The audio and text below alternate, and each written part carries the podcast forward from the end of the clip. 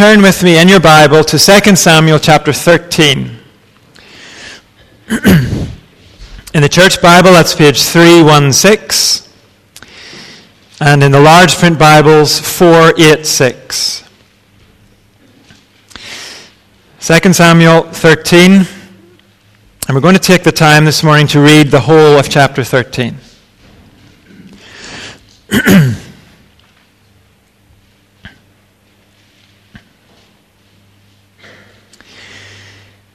In the course of time, Amnon, son of David, fell in love with Tamar, the beautiful sister of Absalom, son of David. Amnon became so obsessed with his sister Tamar that he made himself ill. She was a virgin, and it seemed impossible for him to do anything to her.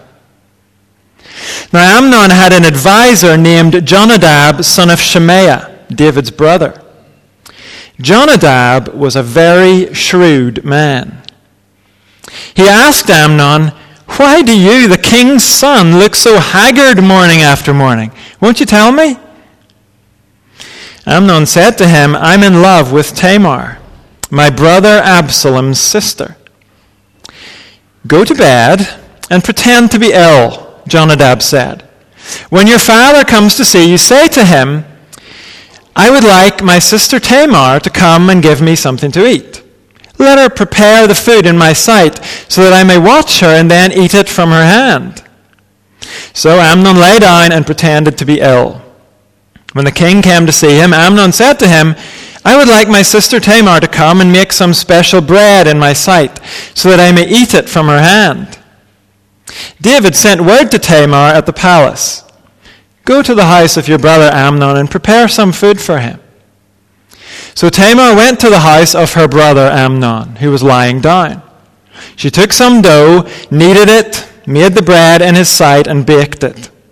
Then she took the pan and served him the bread, but he refused to eat. Send everyone out of here, Amnon said. So everyone left him. Then Amnon said to Tamar, Bring the food here into my bedroom, so that I may eat it from your hand. And Tamar took the bread she had prepared and brought it to her brother Amnon in his bedroom. But when she took it to him to eat, he grabbed her and said, Come to bed with me, my sister. No, my brother, she said to him, don't force me. Such a thing should not be done in Israel. Don't do this wicked thing. What about me? Where could I get rid of my disgrace? And what about you? You would be like one of the wicked fools in Israel. Please, speak to the king. He will not keep me from being married to you. But he refused to listen to her. And since he was stronger than she, he raped her. Then Amnon hated her with intense hatred. In fact, he hated her more than he had loved her. Amnon said to her, Get up and get out. No, she said to him, sending me away would be a greater wrong than what you have already done to me. But he refused to listen to her. He called his personal servant and said, Get this woman out of my sight and bolt the door after her. So his servant put her out and bolted the door after her. She was wearing an ornate robe, for this was the kind of garment the virgin daughters of the king wore. Tamar put ashes on her head and tore the ornate robe she was wearing. She put her hands on her head and went away, weeping aloud as she went. Her brother Absalom said to her, Has that Amnon, your brother, been with you? Be quiet for now, my sister. He is your brother. Don't take this thing to heart. And Tamar lived in her brother Absalom's house, a desolate woman. When King David heard all this, he was furious. And Absalom never said a word to Amnon, either good or bad. He hated Amnon because he had disgraced his sister Tamar. Two years later, when Absalom's sheep shearers were at Baal Hazor near the border of Ephraim, he invited all the king's sons to come there. Absalom went to the king and said, Your servant has had shearers come. Will the king and his attendants please join me? No, my son, the king replied, all of us should not go. We would only be a burden to you. Although Absalom urged him, he still refused to go, but gave him his blessing. Then Absalom said, If not, please let my brother Amnon come with us. The king asked him, Why should he go with you? But Absalom urged him, so he sent with him Amnon and the rest of the king's sons. Absalom ordered his men, Listen, when Amnon is in high spirits from drinking wine, and I say to you, Strike Amnon down, then kill him. Don't be afraid. Haven't I given you this order? Be strong and brave. So Absalom's men did to Amnon what Absalom had ordered. Then all the king's sons got up, mounted their mules, and fled. While they were on their way, the report came to David Absalom has struck down all the king's sons. Not one of them is left. The king stood up, tore his clothes, and lay down on the ground, and all his attendants stood by with their clothes torn. But Jonadab, son of Shemaiah, David's brother, said, My lord should not think that they killed all the princes. Only Amnon is dead. This has been Absalom's express intention ever since the day that Amnon raped his sister Tamar. My lord, the king should not be concerned about the report that all the king's sons are dead. Only Amnon is dead. Meanwhile, Absalom had fled.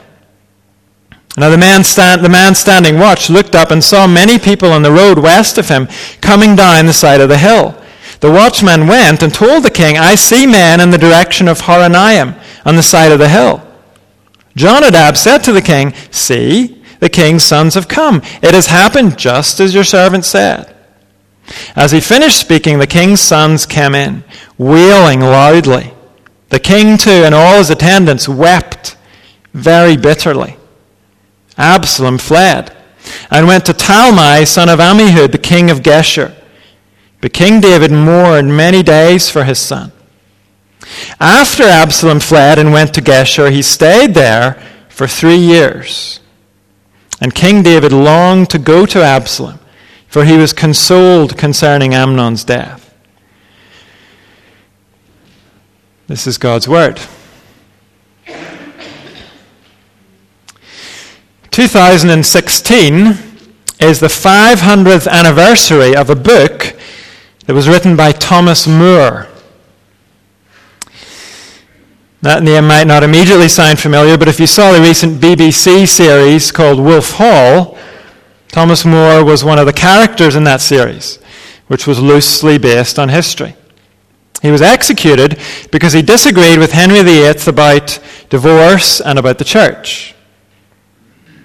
But the book that's being celebrated this year isn't about either of those things. The title of Thomas More's book is Utopia.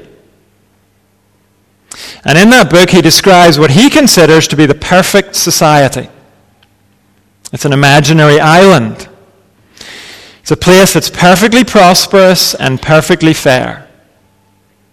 More describes it in great detail, his utopia. But the funny thing is, utopia literally means no place. Thomas More could imagine what it might be like, but he knew it didn't exist. Not on this earth. And 500 years later, utopia is still no place. Plenty of people have tried to create the perfect society. And all of us long for it. Maybe we can even imagine it. But it has never become reality. And the Bible tells us why. The thing that puts utopia beyond our reach is human sinfulness. And the root of human self- sinfulness is our failure to listen to God's word and obey God's word. The closest thing to utopia the world has ever seen was the Garden of Eden. But what was it that ruined the Garden of Eden? It was the man and woman's failure to listen to God's word and obey God's word. God gave them lots of positive commands. Be fruitful, he said. Fill the earth and subdue it. In fact, God only gave them one negative command. He told them one thing was off limits to them, just one tree. But Genesis chapter 3 tells us the man and woman ignored God's word. They ate the forbidden fruit, and it turned out to be bitter fruit.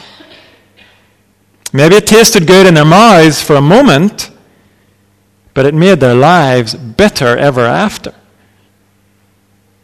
The man and woman immediately started fighting with each other. Their work became toil, and before very long, one of their sons had murdered his brother. When God's word is ignored, there can be no utopia. There will be bitterness and injustice and pain. What does that have to do with the passage we've just read? Well, after the Garden of Eden, the kingdom of David is the next closest thing there's ever been to utopia. Israel was a nation founded in God's word, his law. And David is a king chosen and anointed by God. So when David came to the throne in Israel, it seemed like the perfect combination. And for a brief period of time, things did seem to be perfect. We were told David reigned over all Israel, doing what was just and right for all his people. He even reached out to his enemies with kindness. But in recent weeks, we have seen David ignore God's word. And although David himself has received forgiveness from God, the rest of the book shows the bitter fruit that comes from ignoring God's word. Israel's utopia disintegrates, just like Eden's utopia disintegrated. And 2 Samuel chapter 13 describes the beginning of that disintegration.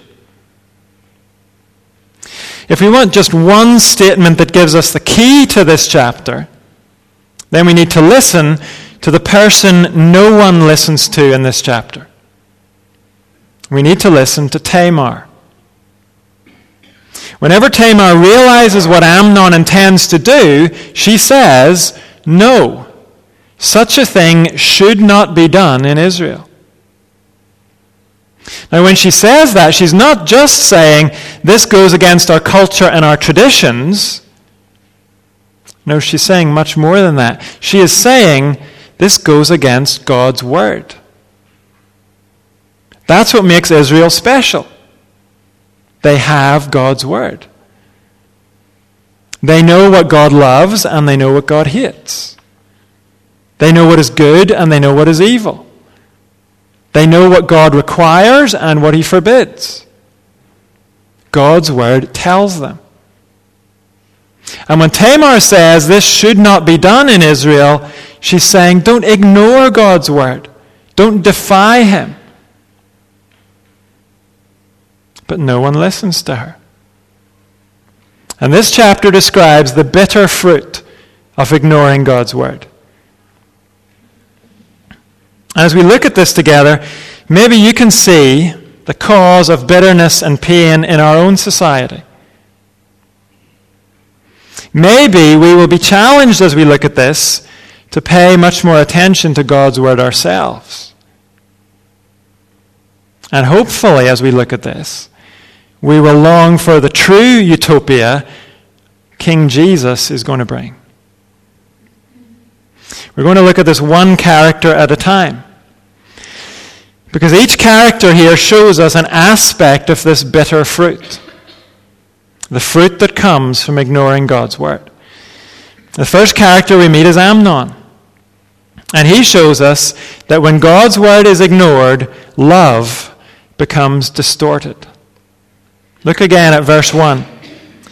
In the course of time, Amnon, son of David, fell in love with Tamar, the beautiful sister of Absalom, son of David. Amnon became so obsessed with his sister Tamar that he made himself ill. She was a virgin, and it seemed impossible for him to do anything to her. Amnon is David's oldest son. So he is heir to the throne. We're told here he falls in love with Tamar. We're told Tamar is his sister. And we're told also what his love consists of. It consists of wanting to do something to Tamar. That's how verse 2 puts it. In other words, Amnon's love is pure lust.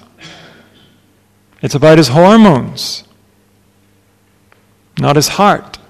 He doesn't want to cherish, honor, and protect Tamar. He wants to do things to her. As far as he's concerned, she is an object he wants to use. The only one Amnon loves is himself. Amnon's love is not a biblical love. Genesis tells us God created the first man and woman to serve him together, side by side. That was to be the context for their sexual pleasure. God did not look at Adam and say, I'll create someone for Adam to do things to. He said, I will create a helper for him, someone he can work together with, someone to share the responsibilities of life with. Here, Amnon is ignoring that word of God. And our society generally ignores it too. Have a look at a few music videos, or films, or TV shows. Look at the center of Walsall on a weekend, in the evening. Hasn't the meaning of love been distorted? Isn't it more about people loving themselves and wanting to use other people? Isn't that what pornography is all about? Isn't it an obsession with using other people to please ourselves? Of course, the perception in our society is that God's word is oppressive and restrictive, that God's word spoils our fun. But the reality is, God's word gives us the only blueprint for sex without shame and without heartache. We'll see later on how abandoning God's blueprint leads to hurt and abuse. But first, we run into a friend of Amnon. His name is Jonadab. And he shows us when God's word is ignored, good gifts are misused. Jonadab comes into the story because Amnon has a problem. He wants to do something to Tamar, but he can't see how. Verse 2 explains why that is. It's because she's a virgin, meaning she's a woman of marriageable age. And as a royal woman of marriageable age, she was under protection. As far as Amnon can see, it's impossible for him to do anything to her. And so, like a child who can't get what he wants, he makes himself ill. And it's at this point Jonadab enters the picture. Verse 3 tells us he's the son of David's brother. So he's Amnon's cousin. And the text said he is a very shrewd man. That word is often translated in the Bible as wise. Wisdom is a good gift from God. But Jonadab misuses that gift. He uses it for evil.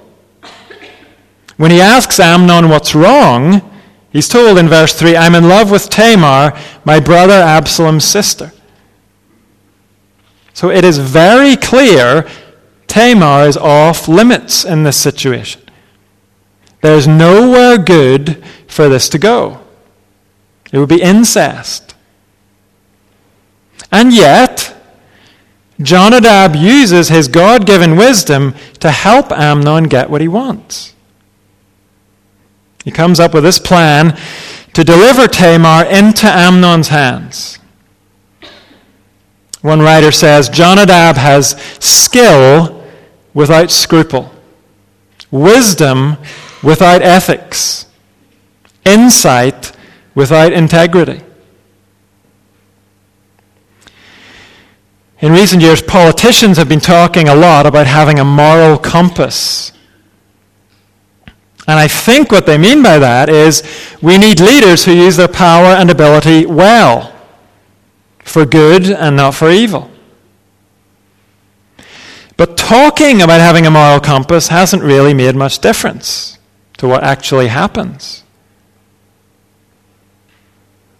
That's because the only way to develop a moral compass is to listen to God's word and seek to obey God's word. If we don't do that, our abilities end up being used for harm, not for good. Think of some of the most significant crimes in recent years. Not petty crimes, but crimes that have made the headlines. Those crimes have been committed by some of the most intelligent people. People who have used their skills in finance to rip the public off for billions. Think of the recent scandal at Volkswagen. The engineering skill that went into cheating on vehicle emissions. Some of the greatest medical skills are being used not to fight disease, but to help athletes cheat with illegal drugs. So long as God's word is ignored, people like Jonadab will go on using their God given skills to do wrong. And the result of all this is that the vulnerable suffer. Recently, the British Humanist Society released a video explaining what they stand for. And the message of that video was God doesn't exist, there is no ultimate standard for our lives. So happiness comes from each of us doing what we enjoy. Now, it's not hard to see the problem with that outlook. If there's no ultimate standard, then there are no real limits to me doing what I enjoy. And that means other people are going to suffer. That's what happens to Tamar. She is the victim of Amnon doing what he enjoys. She's caught in the trap set by Jonadab. Amnon pretends to be ill. He asks for Tamar to come and prepare some special food. Then he sends out the servants so he's alone with her. We're told he grabs her. He refuses to listen to her, even when she reminds him this is against God's word. It should not be done in Israel. Amnon ignores her protests and he rapes her. He's just doing what he enjoys, just doing what seems good to him. But because he's ignoring God's word, because Amnon has no standard other than his own desires, Tamar suffers violence and humiliation and loss.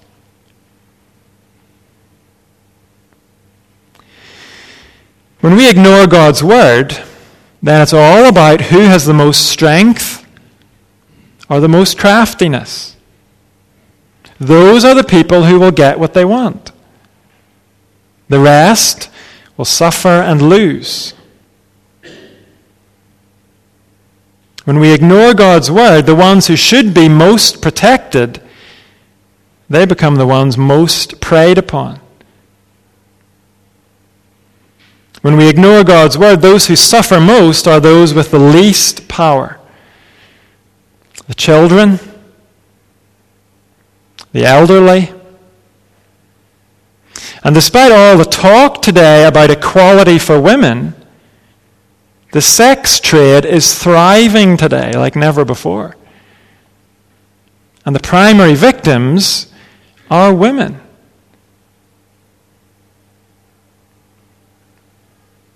When God's word is ignored, the cries of the vulnerable are ignored too.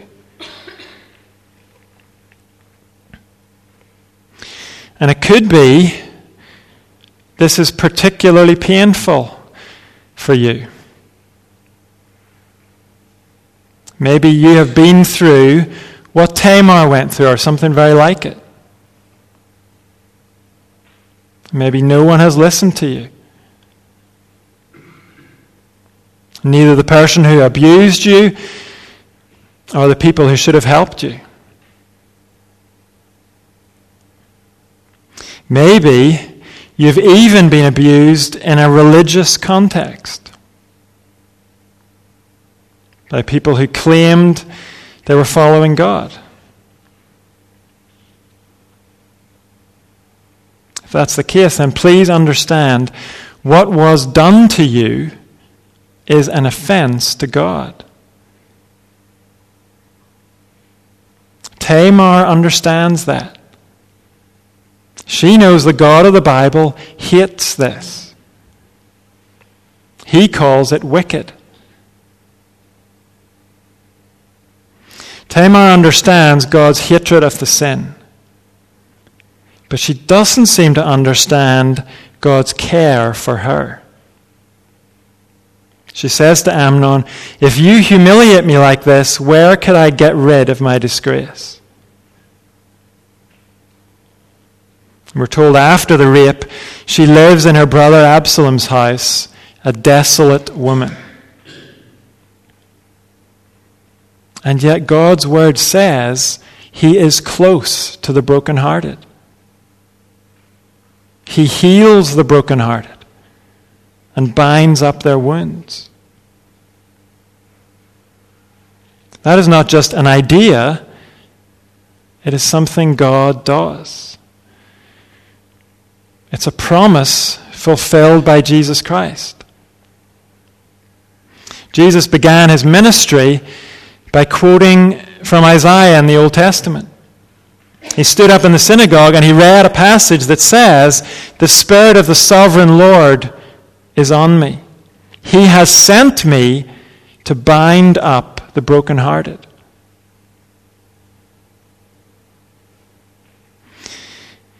If you are living with the bitter fruit of someone else's sin, Don't allow that sin to rule over your life. Don't let it define your life. Take God at His word. Trust Him to heal your wounds and take away your shame.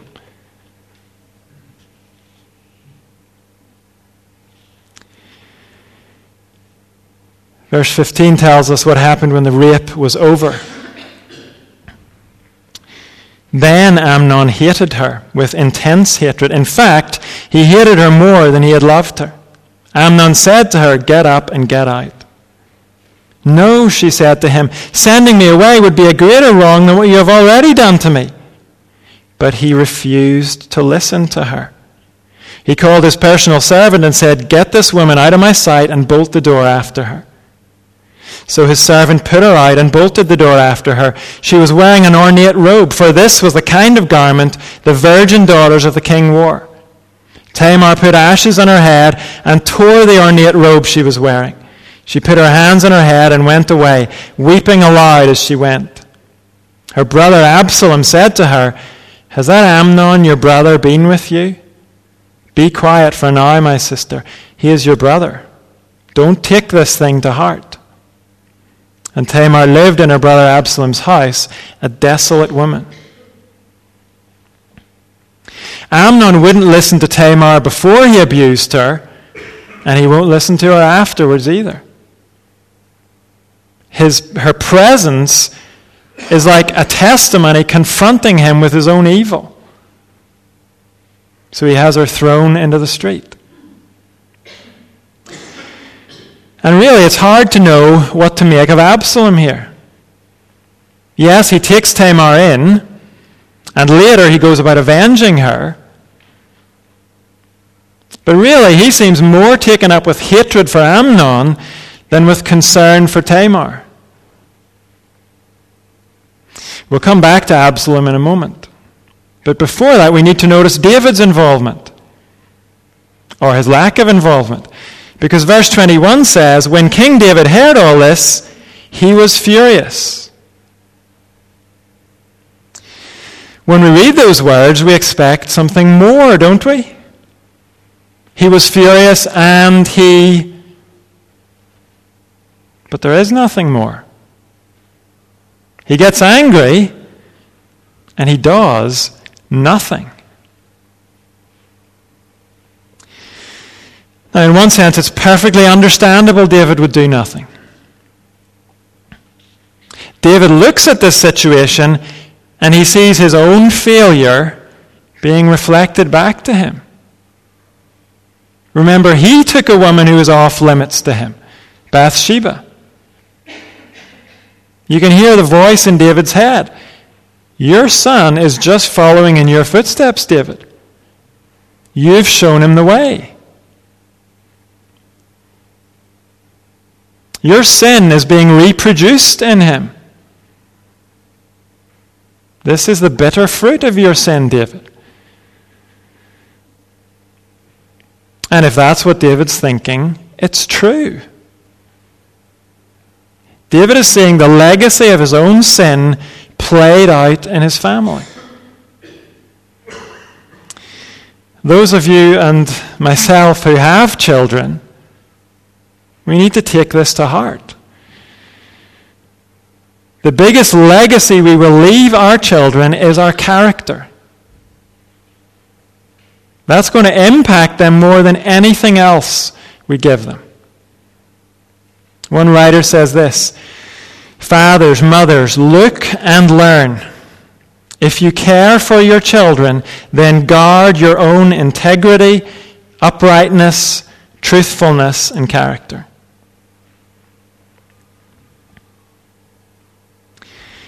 You and I must never imagine we can have secret sins. Because whether our st- sins remain secret or not, they will bring bitter fruit. David is seeing the fruit of his own sin. But David's mistake here is that he allows it to silence him. It's true, he has failed in the past. In one sense, he has absolutely no right to call his son to account. But David has a God given responsibility to call Amnon to account. No doubt David feels his own failure, but he's God's anointed king. He's responsible, remember, to do what is just and right for all his people. David has to bring God's law to bear on this. Yes, his own sin has paved the way for it. But his sin hasn't done away with God's word. David's own character may be tarnished. But David is called to uphold God's character in the situation. And that means bringing justice according to God's law. I think this can be a very significant problem for us, for dads especially. We look at our own failures and we feel a hypocrite if we try to teach our children and discipline our children. And so we just end up leaving it alone. But fathers have a God given responsibility. It's outlined in detail in the Old Testament, it's repeated in the New Testament.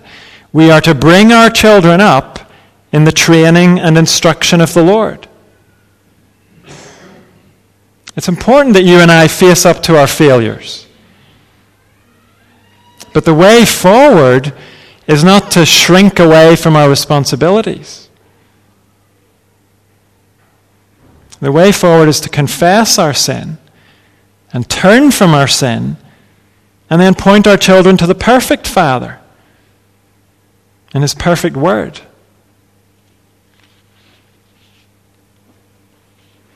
At this point, David is allowing his past sin to silence him.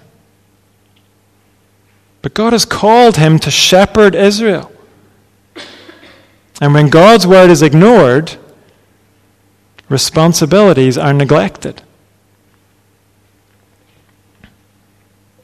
And David's neglect at this point opens the way for an even bigger mess. What happens next shows us that when God's word is ignored, hatred produces chaos. In one sense, Amnon and his brother Absalom are not really that different. Amnon allowed his lust to consume him. Now Absalom's hatred consumes him. Verse 22 says, Absalom never said a word to Amnon, either good or bad. He hated Amnon because he had disgraced his sister Tamar. Then we discover for two years, Absalom allowed his hatred to fester. He lets it simmer away. We've already seen he seems more concerned with taking vengeance on his brother than paying attention to his sister Tamar. Absalom's hatred is boiling away, but he keeps a very cool head. He bides his time. And then at sheep shearing time, he makes his move. In this culture, sheep shearing was a major community event every year. It was an excuse for a big celebration. And Absalom carefully lays his trap. He makes sure all of his brothers attend the party. Then he has Amnon murdered. And the aftermath is chaos. The other brothers scatter. A rumor quickly gets back to Jerusalem that all David's sons are dead. And while the truth is being sorted out, Absalom goes into exile. Down in verses 37 and 38, we're told he flees to Geshur. That's about 80 miles north of Jerusalem. It's the home of Absalom's grandparents on his mother's side. Absalom stays there for three years. And there's some ambiguity about Absalom's plans here. On the surface, it seems he just wanted vengeance for Tamar. And that's certainly part of it, maybe the major part of it. But we need to realize by killing Amnon, Absalom has, has now become first in line for the throne. Amnon was the firstborn. It seems Chileab, the secondborn, is already dead by this stage. So, as the thirdborn son, Absalom is now first in line. And it seems he spends his years in Geshur plotting to take the throne. That's all going to play out in the chapters to come. But the point here is Absalom's hatred has been allowed to brew because proper justice was neglected. God's word was not put into effect. If God's word had been brought to bear, Amnon would have been dealt with lawfully two years before this. But here's the result of trying to sweep the matter under the carpet. That bit was David's fault. But Absalom is to blame as well. We're told for two years Absalom never said a word to his brother Amnon. He allowed hatred and bitterness to fester away in his heart. That's not what God's word calls us to. God's word says if your brother or sister sins against you, go and point out their fault. Address the issue, bring it into the open. Don't sit on it, brooding over it. Go and deal with it. And if others need to get involved, Matthew chapter 18 explains how that's to happen. What should never happen is that we allow bitterness to put down roots in our heart and grow quietly in our heart. that can only end badly. It can only make a bad situation even worse. If something's eating away at your heart, please bring it into the open. If you don't know how to go about that, ask for help. Don't leave it to brew and bubble away inside you.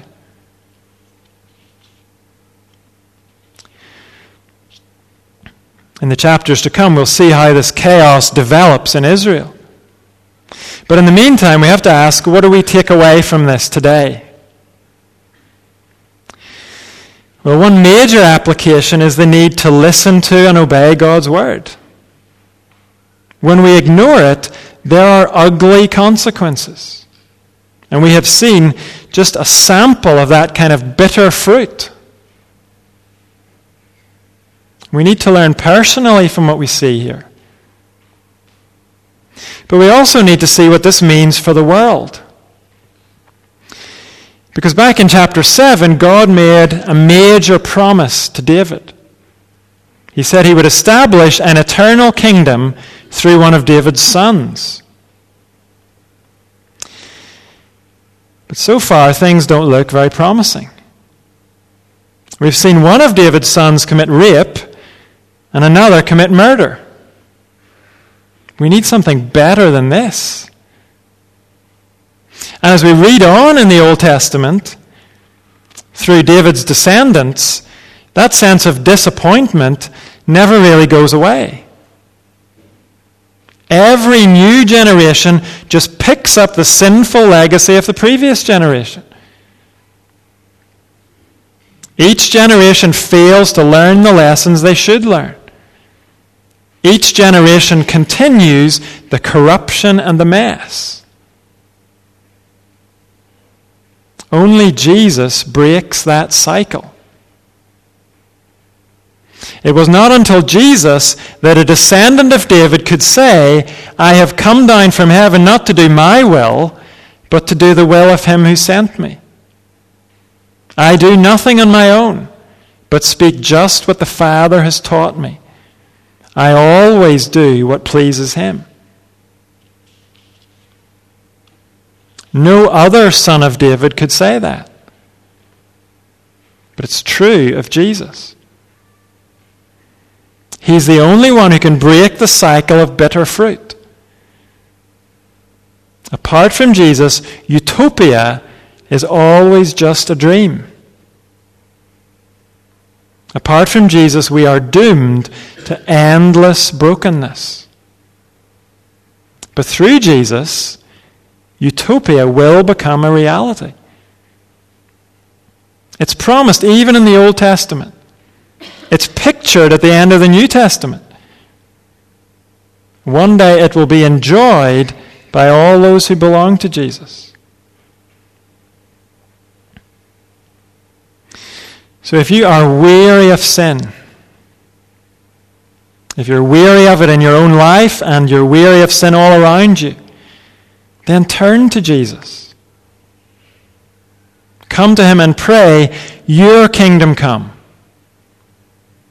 Let it come in my own heart. I want to honor you with my life.